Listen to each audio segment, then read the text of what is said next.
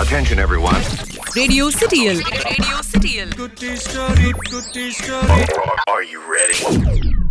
ஒரு காட்டில் நம்ம டூடு நடந்து போயிட்டு இருந்தாரு அவருக்கு செம பசி எடுத்துச்சு. அங்கே ஒரு மரத்தை பார்த்தாரு நிறைய பழங்கள்லாம் இருந்துச்சு. நல்லா பழுத்த வாசனையாக இருக்கிற பழங்கள்லாம் வந்து வேற ஒரு கிளையில இருந்துச்சு. சரி அதையும் நம்ம பறித்து சாப்பிட்லான்னு அந்த கிளை பக்கம் ஏறி போய் பறித்து சாப்பிட்டாரு.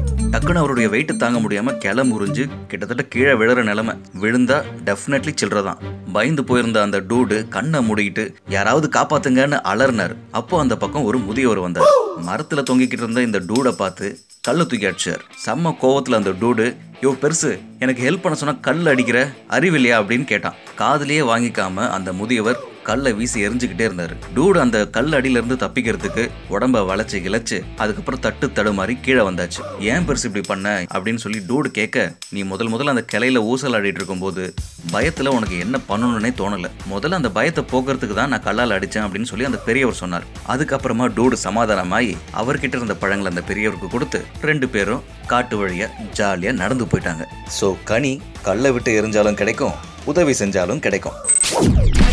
റേഡിയോ സിറ്റിയിൽ റേഡിയോ സിറ്റിയിൽ കുട്ടി സ്റ്റോറി കുട്ടി സ്റ്റോറി റേഡിയോ സിറ്റി